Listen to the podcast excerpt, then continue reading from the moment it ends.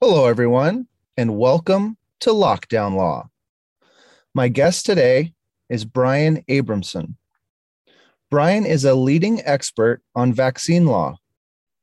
He is author of the book Vaccine, Vaccination, and Immunization Law, published by Bloomberg Law.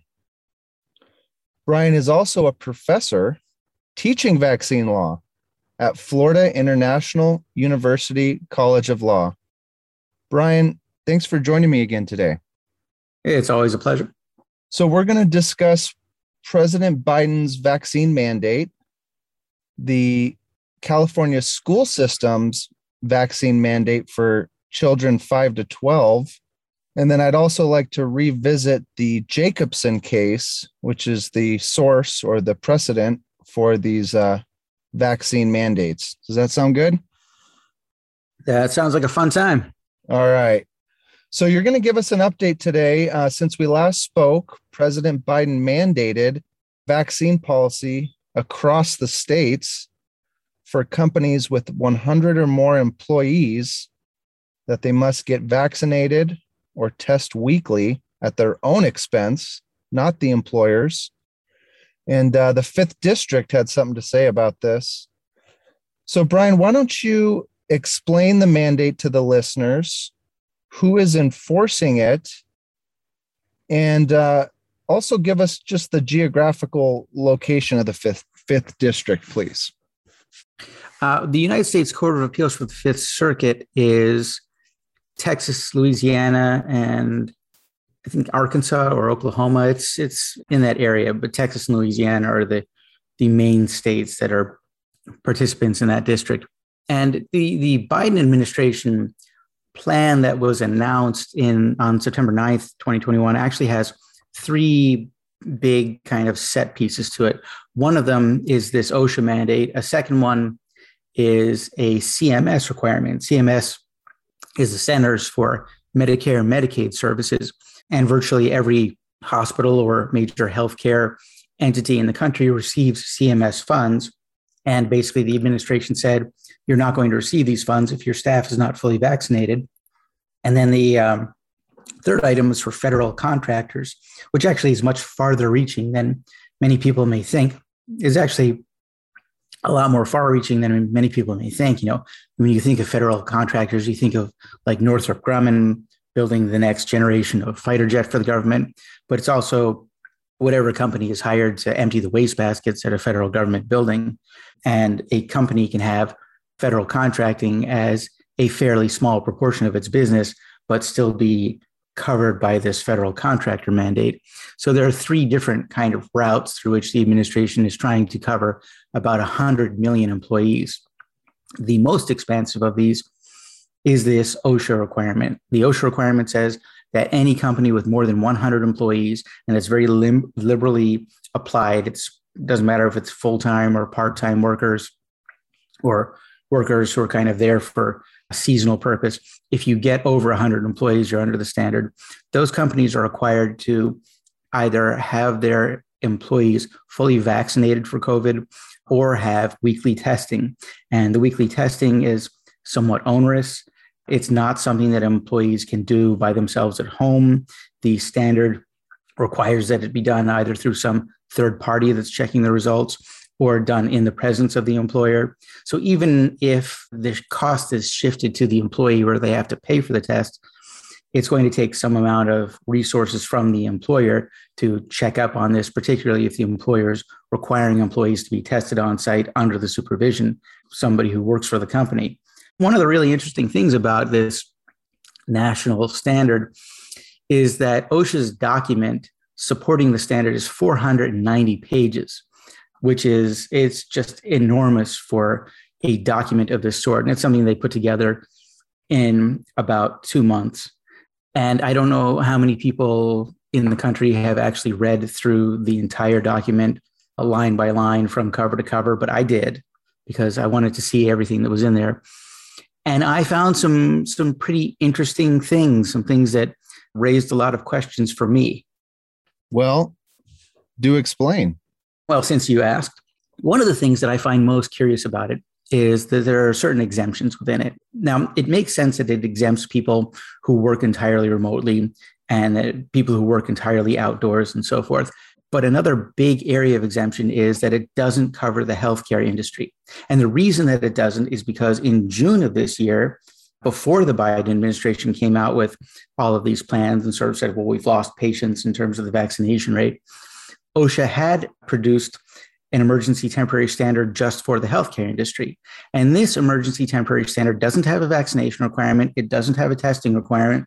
It just says that entities in the healthcare industry have to take measures such as having barriers and social distancing, air cleaning, ventilation in workplaces, and they have to ask employees, and it's just a verbal questioning process, not a testing process.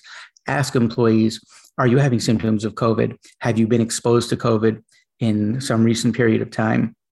And in their November emergency temporary standard, OSHA says that they don't have evidence that companies that are complying with the June standard, that healthcare companies under the June standard uh, are at risk from COVID if they're following the requirements of the June standard. So it seems curious that they're saying, on the one hand, mandatory vaccination is necessary to protect workers, but on the other hand, saying, well, workers in the healthcare industry who are using this different standard that doesn't have mandatory vaccination are sufficiently protected. And you know that's that's a problem for them when it comes to interpreting the statute under which they have their emergency temporary standard authority. The statute says that OSHA has to demonstrate that there is a grave danger to employees and that the steps that they are requiring are necessary to address that danger. And if they've already determined in an industry that is considered the most vulnerable industry for the spread of COVID that something less onerous than that standard is sufficient to protect people, then it's it's really hard to understand how they can say under this new standard that well, there's a grave danger and a vaccination mandate is the thing that is necessary to prevent the spread of disease under this new standard. So, us as lawyers, we're trained to follow precedent. Uh, stare decisis, which is Latin for let the prior decision stand. And it makes sense. You want uh, the people and businesses to know the rules of the game.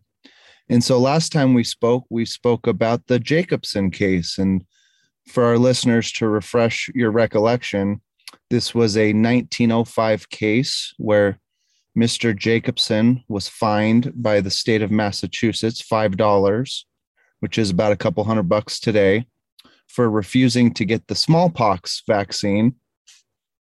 And so that's been the source of these vaccine mandates. And even going into the lockdown source of some of the the lockdown laws. But that decision brian deferred to the state's general police power to promote the health and safety of the people. And it's important to remember history. The states created the federal government. The federal government didn't create the states. And the ninth and 10th amendment reserve a lot of the rights to the people and the states. So they say nothing about the federal government kind of crossing over into this this area. Is that kind of where the fifth district is going in their preliminary ruling? That is something that was brought up by the Fifth Circuit, the Jacobson case in particular, and the fact that it did apply to a state regulation. And you know, what the Biden administration has done here is unprecedented on the federal level. There have been federally imposed quarantines before, but never a federally imposed vaccination mandate reaching beyond people who are in some area that is specifically under federal control. So, historically, where you have seen vaccination mandates emanating from the federal government, they've been directed towards military personnel, federal employees, immigrants entering the United States, and other individuals like that who are specifically under some area of federal control. And this is this is novel. This is the first time in history that we've had a vaccination mandate come from a federal agency that is directed towards people who are not in any sense employed by the federal government or in one of these sort of narrow categories of people who fall under uh, federal authority. Now, OSHA is a long-standing statute by itself, and it has been upheld by the courts on a number of occasions. OSHA has, and and the ability that it has to regulate safety in areas such as requiring that electrical equipment be grounded and that areas not have uh, wires strewn on the floor and that workers in high places have harnesses or railings and things of that sort. It hasn't uh, required vaccination. There is a 1991 bloodborne pathogen standard that OSHA issued, which has vaccination as a component, but it's a requirement that employers offer the vaccine to employees and that employees not receiving the vaccine sign a form indicating that they understand that they're still vulnerable and that they have the ability to receive that vaccine uh, at no charge. But again, that's not a requirement. That's not a mandate imposed on, on anyone. So, you know, we're in uncharted territory with the use of OSHA as a vehicle to press vaccination of any population. And there are uh, real and substantial questions of the degree to which the federal government can engage in this sort of activity. And you know, this is this is a new action. It's not a new question. It's something that legal scholars have pondered about in a hypothetical sense for decades. What if we had a severe epidemic of some kind of disease? Would the government, the federal government, have the power to do this? And you know, there are there are very open questions about where in the Constitution the federal government would find the authority uh, to carry out such an act. Yeah, no, that's a fair point. But to just play devil's advocate, you know, I forget who who coined this phrase, but I love it. One of the Supreme Court justices said, "The states are the laboratories of democracy," and it's good for our democracy to see how California handles this versus how Texas handles this, or how the difference between New York and Florida, sort of the the great experiment of uh, democracy, right? mm-hmm. So, getting back to the Fifth Circuit, it was a pretty short decision, but where do you think it is this headed to the Supreme Court? I think there's no question that this is going to end up in the Supreme Court, and it's probably going to end up there in fairly short order. I would not be at all surprised if we have a decision, you know, briefing and a decision in the Supreme Court before the end of this year. The OSHA mandate is stayed pursuant to the order of the uh, Fifth Circuit. However, OSHA's requirement that employees be vaccinated didn't really have any any teeth to it. There wasn't anything that was supposed to happen until December 6th. So there is some time, at least from OSHA's perspective, before they have to change any plans that they were going to carry out. And the way that the OSHA mandate was structured, it, the consequence for having unvaccinated employees was that you would have to start this testing regime.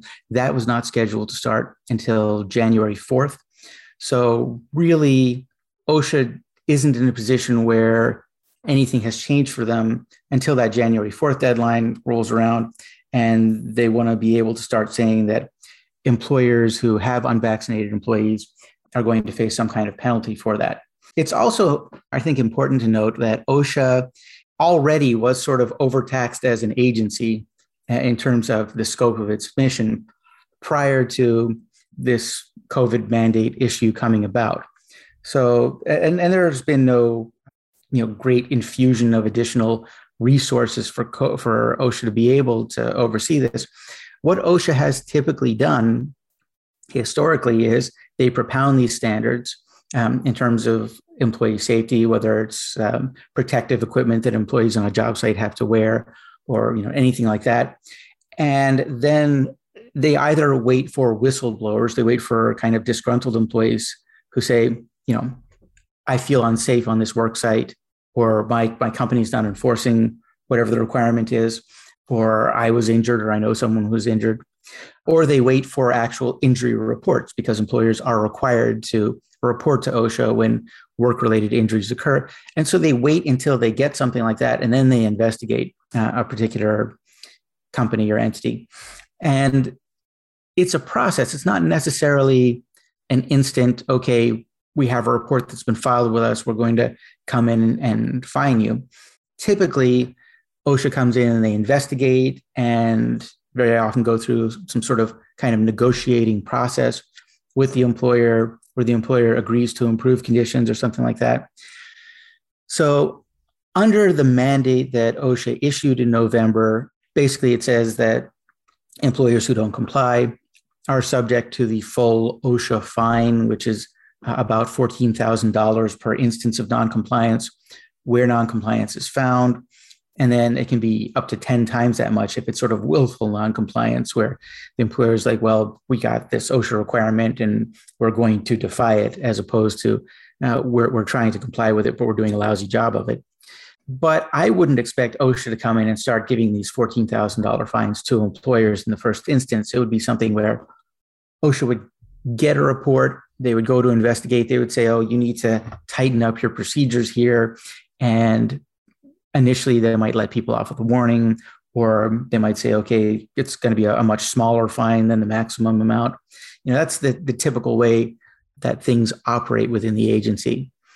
Now, it's very clear that OSHA is under a lot of pressure from the Biden administration to push this. As I noted, OSHA issued an emergency temporary standard in June of this year for the healthcare industry that does not have this vaccination mandate, that, that doesn't go that far. That seems to be as far as OSHA wanted to go with taking steps in the workplace to prevent the spread of COVID 19.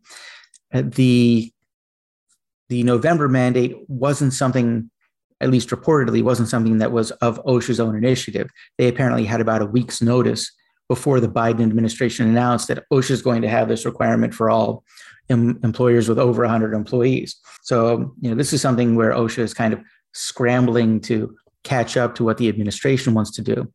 And in reading the, that 490 page document, even though they put together a lot of text in a short period of time, there are some parts of it where you can kind of see that that playing catch up. They have a whole section where they talk about why is this 100 employee cutoff a good cutoff? And there's a lot of reasoning about how well employers over that size will have the, the HR set up to be able to enforce something like this. But it's really it's really post hoc. It's really like okay, somebody told us this was the number we were going to have to go with, and now we have to come up with a reasoning to justify it. And that by itself is something that the Fifth Circuit kind of questioned and attacked and said, well, why is it that a company with 101 employees, if you know, with 99 of them working completely from home and not not uh, subject to this vaccination requirement, they're still under the standard, while a company with 99 employees who are working on a factory floor side by side are not subject to the standard.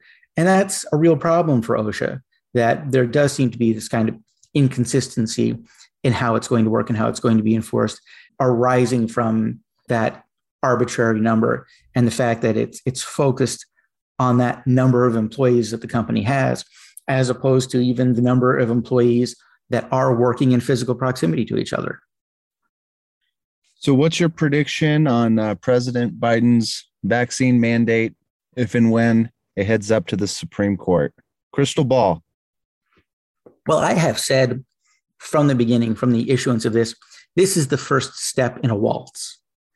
And it's the regulatory waltz. And we've seen that before in many other industries and with many other statutes. You have an ambitious, perhaps overreaching statute or regulation that is enacted, and then pieces of it are challenged, and some of those pieces uh, will fall away under the challenge. They'll be held to go beyond what the power of the agency is. Some of them, I think, will be upheld. I think the general power of OSHA to, of OSHA to regulate a healthcare or to regulate employers on this question of the spread of uh, COVID nineteen, I think that will be upheld. I do think there will be a substantial cabining of the ability of the agency to impose a vaccination mandate as aggressively as they're trying to do. To say you have these two choices. One of them is you have to have everyone vaccinated. The other is you have to have this rather onerous weekly testing. And I think they will end up having to do something like saying, okay, as a third option, we're going to let all companies adhere to the kind of strictures that we allowed for the healthcare industry, where, okay, you know, you have you have social distancing and you have asking people, how do you, do you feel sick when they come into work? And that as a third option will be enough. And I think that if OSHA, if OSHA were to do that, that would take enough of the teeth out of the mandate, out of the vaccination mandate, uh, and make it enough of a kind of distant requirement that it would become almost advisory and the courts would say well you know certainly osha can say it's a good idea to have a vaccinated work staff but they can't do things that result in big fines for companies that don't have a vaccination mandate and aren't taking up weekly testing as the, the sole alternative to that. So and just to be clear on the legality of all this, if a state government was to pass this type of legislation, it would have a lot more uh, legality, I guess, under the Jacobson decision. Is that a fair point? Yes. Under Jacobson, it is fairly plenary the authority of a state government to mandate vaccination. And remember, in Jacobson, the government mandated vaccination for all citizens of the uh, in that case it was it was I think the city, the municipal government did, but for everyone residing, everyone over the age of 18, I think residing in the city, and even people under 18, unless they had a medical exemption, and they didn't provide a medical exemption for people over the age of 18. So, you know, that's that's kind of a remarkable thing to say that as a government, we're going to require everyone living here irrespective of their work circumstances, whether they're leaving the house or not. We're going to require them to be vaccinated. And if they're not vaccinated, then the penalty is an actual uh, criminal fine.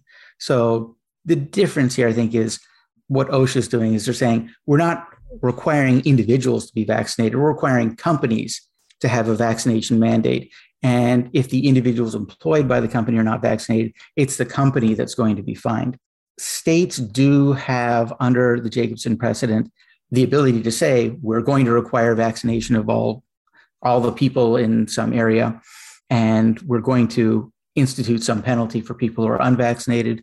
But you know, we're not seeing states doing that. Uh, what we are seeing the states doing is requiring vaccination either to have access to some particular kinds of amenities or to work in, in certain fields so I think what OSHA has done may provide a bit of a roadmap for states like New York and California that are inclined to have robust vaccination mandates and to press that issue very aggressively. And you know, I think that's basically what we're going to see.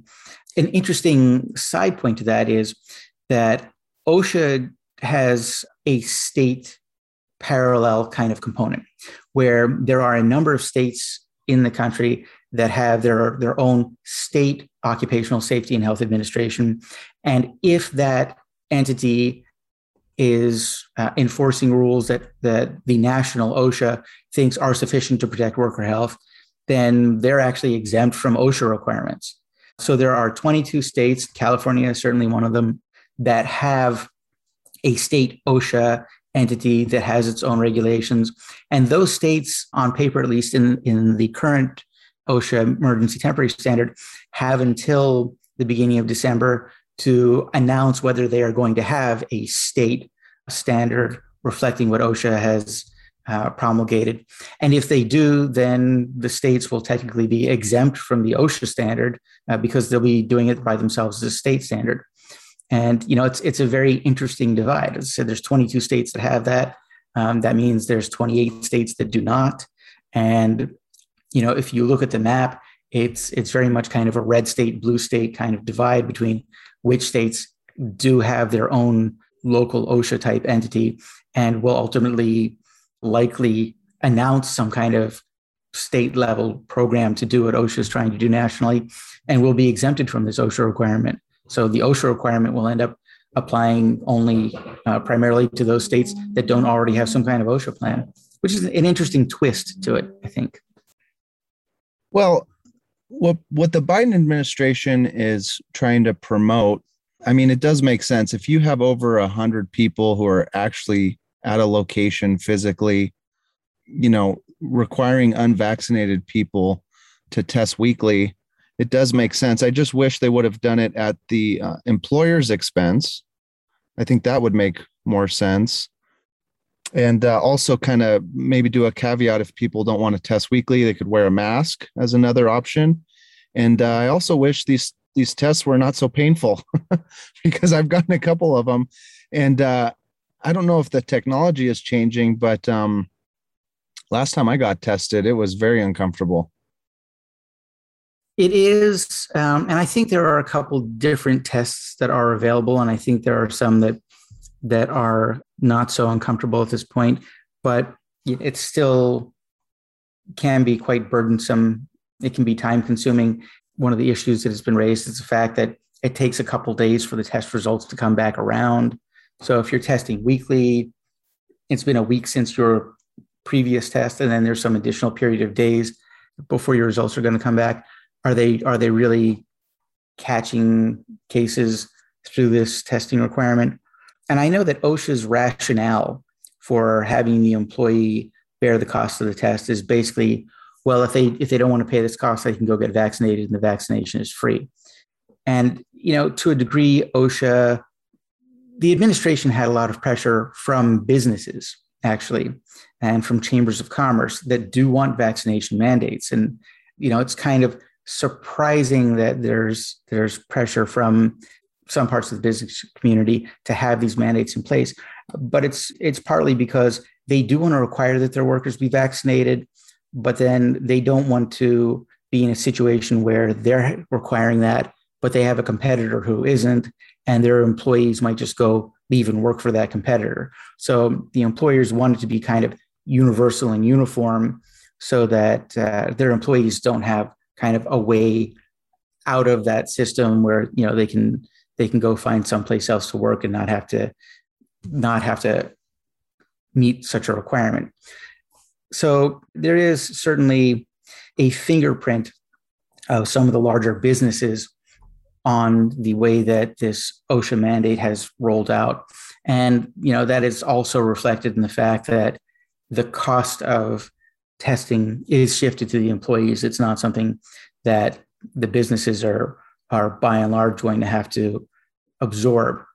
Although OSHA does recognize in the statute or in the regulation, they they they know that there may be some state laws that end up requiring businesses to absorb these costs, or there may be collective bargaining agreements or other relationships with organized labor that require the businesses to absorb these costs, even though under the regulation, it is shifted to the employee. So it's still kind of a question mark. And, you know, in the world of business, they don't like question marks like that. They want things to be clearly defined. And that's certainly something that is going to feed continued pushback towards this, uh, so long as there are all these sort of unresolved questions raised by uh, the way that this was put forth. And uh, Biden's vaccine mandate made no exception for people who have natural immunity who can produce a um, positive antibody test, correct? Yes. And I find that to be a very interesting point as well. So OSHA addresses that in the document. And it's also addressed in the document produced by the Centers for uh, Medicare and Medicaid Services. And on the one hand, uh, the FDA has said, and, and they kind of point to this, that they are not convinced that antibody tests are reliable. But on the other hand, they point to a lot of studies showing this is the level of antibodies you get from vaccination versus the level of antibodies from infection. And those studies had to use these uh, same kind of antibody tests to determine what people's antibody levels were. So it seems incongruent to me that on the one hand they question the uh, ability to use antibody testing to determine what level of protection you have from covid uh, but on the other hand when it comes to saying well you don't get as good of a level of antibodies from a natural infection they're relying on studies that engage in exactly that kind of testing another thing that stuck out to me was they pointed to a study that said that if you have a serious case of covid your level of antibodies is about 77% of the level of antibodies you get from being fully vaccinated. Well, actually, they said that fully vaccinated is 1.25 times as much, but that translates to 77%. But in order to show that you have a grave danger from the disease, I think you would not fall into that category. If you can say, well, I have 77% of the antibodies that I would have from the vaccination. That seems like a pretty robust antibody response. And certainly, if you understand the science of uh, of vaccines and of infectious disease when the body generates any level of antibodies at all, that means that uh, the body has learned to generate an antibody response. So even if you have 1% of the antibodies that you would get from the vaccine, at, at, least you know that your, your body has the ability to generate those antibodies and it can ramp that up pretty quickly in the face of an infection. And if you have 77% of the level, then that is pretty strong protection. I think that's stronger protection than you would really be able to say that someone who has that level of antibody protection is in grave danger from the disease if they don't actually also get a vaccine for the disease. So I, I do find that somewhat problematic. And you know, I do think it is also a question of developing technology. There have been improvements in antibody testing and in understanding the significance of antibody levels. You know, that's something that is continuously happening. So the fact that the the OSHA ETS doesn't even offer any flexibility. It doesn't say anywhere along the line that if future technology develops that makes it easier or more reliable to test antibody levels, or if future research more accurately determines the level of antibodies that you need to have a robust enough response to COVID 19 that you're not going to be in danger from the disease, then you know we'll allow for some change to the policy then. And I think that's a mistake on their part. And I, you know, I also think of that in terms of a resource allocation issue. You know, there's a limited number of resources to allocate towards trying to persuade people to be vaccinated. And we're really in a persuasion stage now. And if you're if you're focusing your efforts on people who have high levels of antibodies already because they've had a COVID infection, then that's that's kind of a wasted effort. You really should be focusing your your efforts on people who have no protection from the disease at all. You know, and even then, I think people who have no protection kind of have a right to choose to have no protection. But you know, at least uh, you'd be focusing on on people who would be the most likely to catch the disease and transmit it to others. And you know, the whole point of trying to end the pandemic is, you know, you want people to have some level of immunity that prevents the the easy spread of the disease. Uh, and you shouldn't be, you know, focusing any amount of resources on people who have a sufficient level of immunity where it's likely that they're not spreading the disease.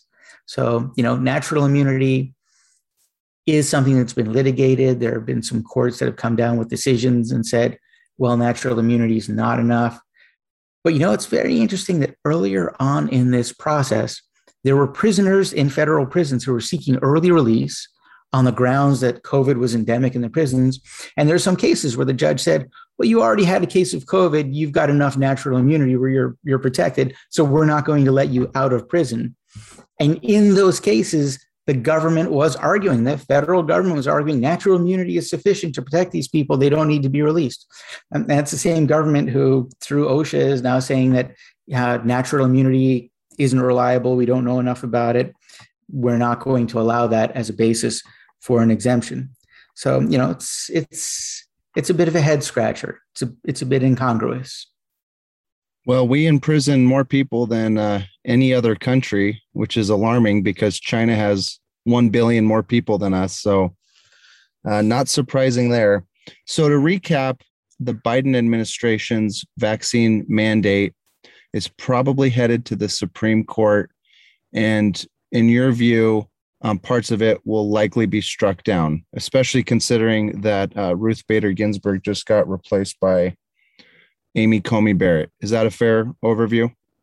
Well, I would not say that Amy Coney Barrett is going to be someone who's particularly anti vaccine. She's already declined to stay a vaccination mandate coming out of the Seventh Circuit that was a very aggressive vaccination mandate, but it was a mandate coming from a state university and not from the federal government. So the federalism issue is one that that may give jurists such as Amy Coney Barrett pause. And you know, we'll we'll certainly see what comes out of the Supreme Court. I don't think the court is eager to really step into the issue and prevent vaccination mandates uh, during the pendency of an of a pandemic. Uh, you know, I think it may be the sort of thing where they let it go for now because they want to get the, the pandemic over with. And then later on, kind of revisit it and say, well, that's something that you didn't have the power to do. But I, I do think they are going to close the door a bit on OSHA's power to do this with the kind of aggressiveness that OSHA has done. You know, I think they may say, OSHA, you can you can pressure people to vaccinate their employees. You can tell them, hey, it's a really, really good idea. And you have to give them time off to get vaccinated and so forth. But when it comes to fining people uh, merely for having employees who are not vaccinated, that might be outside the power of the federal government.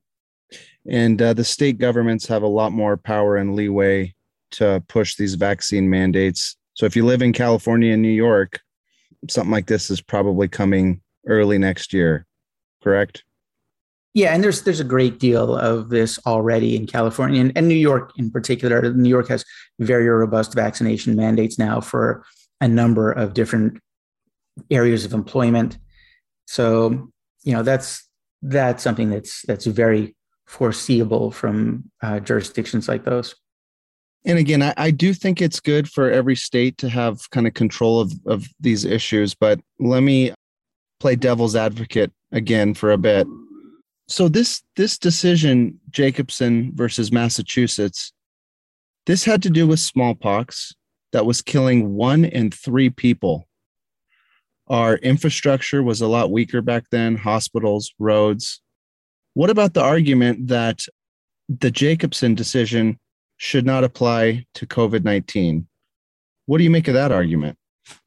Jacobson has been applied as a precedent to a lot of vaccination mandates that have come down since then. So you have vaccination, vaccination mandates uh, for diseases like measles and mumps and chickenpox and so forth, which are also much less deadly than smallpox was so to the extent that Jacobson has survived as a precedent, it has basically survived on these other vaccination mandates since smallpox is now extinct as a disease. You know, I have said uh, at various times that I think if Jacobson itself were being decided today, it would come out a little bit differently based on this sort of longstanding history that we have now of states having and jurisdictions having exemptions for medical reasons and largely for religious reasons. So, you know, I, think there would be some language in a case like Jacobson that was decided today, recognizing that there is a basis for medical exemptions. Natural immunity may be such a basis, and that there is a basis for religious exemptions. I think it would still be held that states have the power to mandate vaccination, at least in terms of premising access to education or employment in certain industries on being vaccinated. But I do question whether, in the modern environment, a state requiring every citizen physically in the jurisdiction to be vaccinated for a disease, irrespective of what kind of activities that person was engaged in, that would fall under a greater constitutional question at this point. Fair enough. Good recap. Let's talk about the school system. And I don't know if New York has followed the same thing as California, but out here in California, Governor Newsom mandated that um, children going to public and I believe private schools, and you can correct me if I'm wrong there, um, ages 5 to 11 must get vaccinated what are the legal issues surrounding this type of mandate? Well, this is kind of the classic vaccination mandate. This is the kind of mandate that has existed for an array of other vaccines for the past several decades uh, throughout the United States. And, you know, even the most, from the most liberal to the most conservative states, they have some set of vaccination mandates that are that are standard. And they're they're about um, they're about 13 or 14 vaccines that are just required across the board: measles, mumps, rubella, uh, pertussis, tetanus, polio. You know, and those are um, kind of the standard. And COVID vaccination isn't terribly far outside of that kind of range. The major significant difference is that this is a very new vaccine. Uh, it's only just been authorized for use in children. You know, and it's it's something for which I believe that um, the licensure of the the Pfizer vaccine, which is the only licensed vaccine at this point, is only for people over the age of 18. So uh, children are still under an emergency um, use authorization for access to any vaccine. So it's kind of surprising to me that any state would be mandating vaccination of children where the vaccine available is under emergency use authorization. Although courts have upheld mandates of the EUA vaccines for adults in, in various professions or people attending colleges and universities. So the EUA status of the vaccine by itself isn't necessarily going to present a legal barrier. It's just kind of surprising in its aggressiveness. And, you know, I think that vaccines generally are safe and effective, that the, the testing that is required, the clinical trials are very thoroughly supervised and well done and have a lot of layers of review. So that that doesn't concern me so much. But you know, I've never really been a big fan of vaccination mandates uh, because the stricter the mandate, the more pushback you tend to get. And it, it becomes counterproductive at, at some point.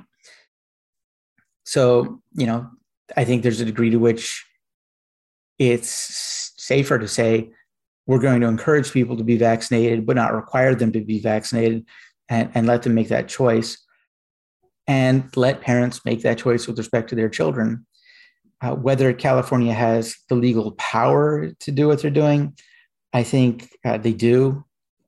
You know, that's that's something that is fairly long and well settled with respect to vaccines that uh, have substantially more adverse effects than the, the COVID vaccines have been reported to have, at least insofar as CDC investigations of adverse event reports have uh, determined. So it's uh, something that again we're we're on the edge of history. There are things that are happening that have, that go beyond what has ever been done before. I think those are things that are likely to be upheld by the courts. I don't think that I would agree that it's necessarily the best public policy approach for states to be that aggressive in mandating vaccination and carrying that out in areas where it is most likely to stir uh, our responsive opposition. You would give the same caveat that if a child has natural immunity, there could be uh, due process concerns there. I do think so. I do think that, well, first of all, states will always have medical exemptions, and California does not have religious exemptions generally but my understanding is it does allow religious exemptions for COVID vaccination at this time, for COVID vaccination for Uh, students at least. And I don't know if that's something that you know they they had a religious exemption for all vaccines at some time in the past, and then after there was a measles outbreak in Disneyland, they revoked that, and it's probably something that would likely be revoked for COVID at some point in the future. But natural immunity, you know, it's it's a good question. And I think there are questions about what are the effects of having an infection uh, for someone who's a small child as opposed to someone who is an adult in terms of what the immune response is likely to be. And certainly we see that with a lot of other vaccines, you know, we give them to people in their infancy. And if you give them to someone when they're an infant, then the vaccine has a more robust effect that if you than if you were to give that same vaccine to an adult who had never been vaccinated.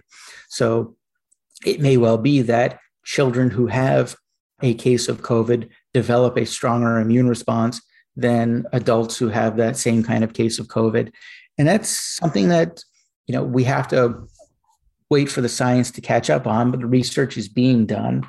And there certainly shouldn't be any kind of presumption that you know, we'll never get to a point where natural immunity um, is effective uh, to be demonstrated as an alternative vaccination.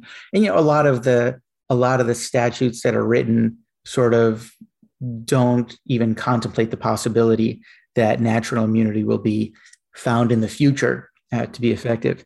And I think that's a mistake. I think there should generally be built into policies, regulations, statutes, a recognition that scientific understanding of this virus is changing uh, all the time and evolving. And that if the science evolves to the point where we know this to be the case, we know natural immunity to be effective for people in this particular age group, depending on tests of their antibody levels that can determine specific levels, then certainly that should, should be an allowance already provided for in legislation and policy for an exemption from vaccination on that basis.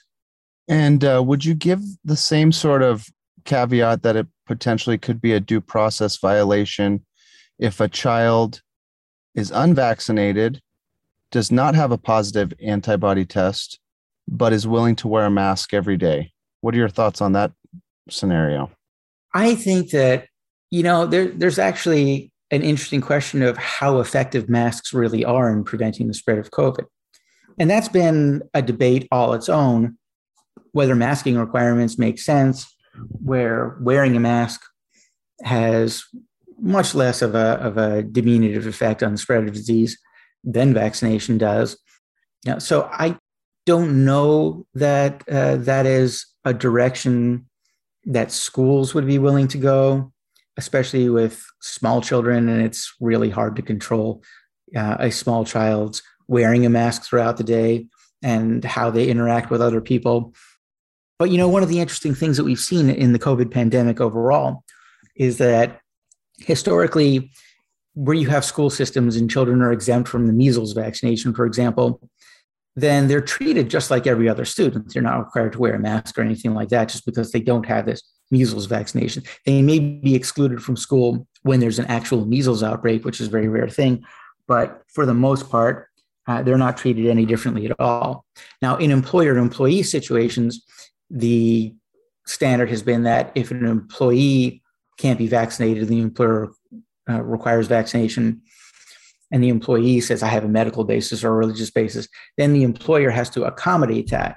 And mask wearing is a very typical accommodation. Mask wearing, changing of job duties so they're not interacting with other people, working remotely, having an office that is isolated from other employees, not using a common break room. You know, there are all sorts of things that are typically applied as accommodations in the employment sphere. And that is pursuant to the fact that people have a right now to be required to be vaccinated if they have a medical exemption under the Americans with Disabilities Act and under Title VII of the Civil Rights Act of 1964 not to be vaccinated if they have a religious objection.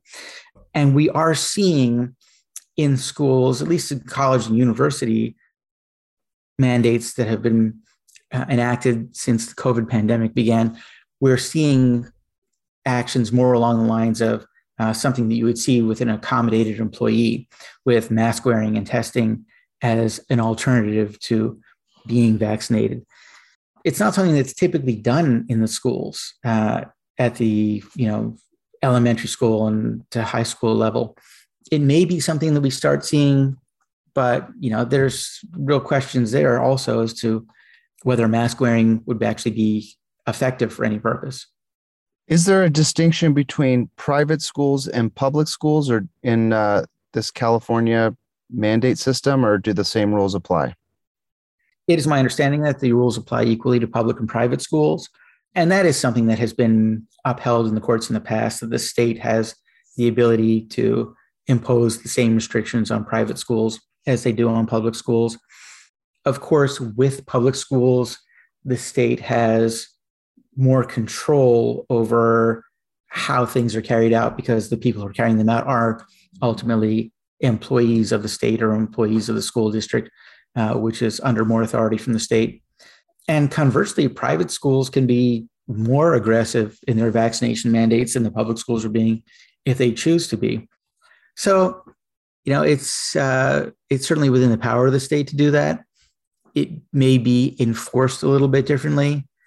And there are also always questions of how much the state has in terms of resources to enforce their requirements. It's one thing to say, this is what you're required to do, another thing to kind of check up on and make sure people are doing it and impose consequences or penalties if people are not doing what the state has issued as an edict that they're required to do. Brian, you're the best. I really appreciate your time and expertise and educating me and our listeners. And uh, if this does go back up to the, this goes up to the Supreme Court, love to pick your brain after a Supreme Court decision. I will certainly have a lot to talk about at that point. Yes. Thank you, sir. Take care. My pleasure.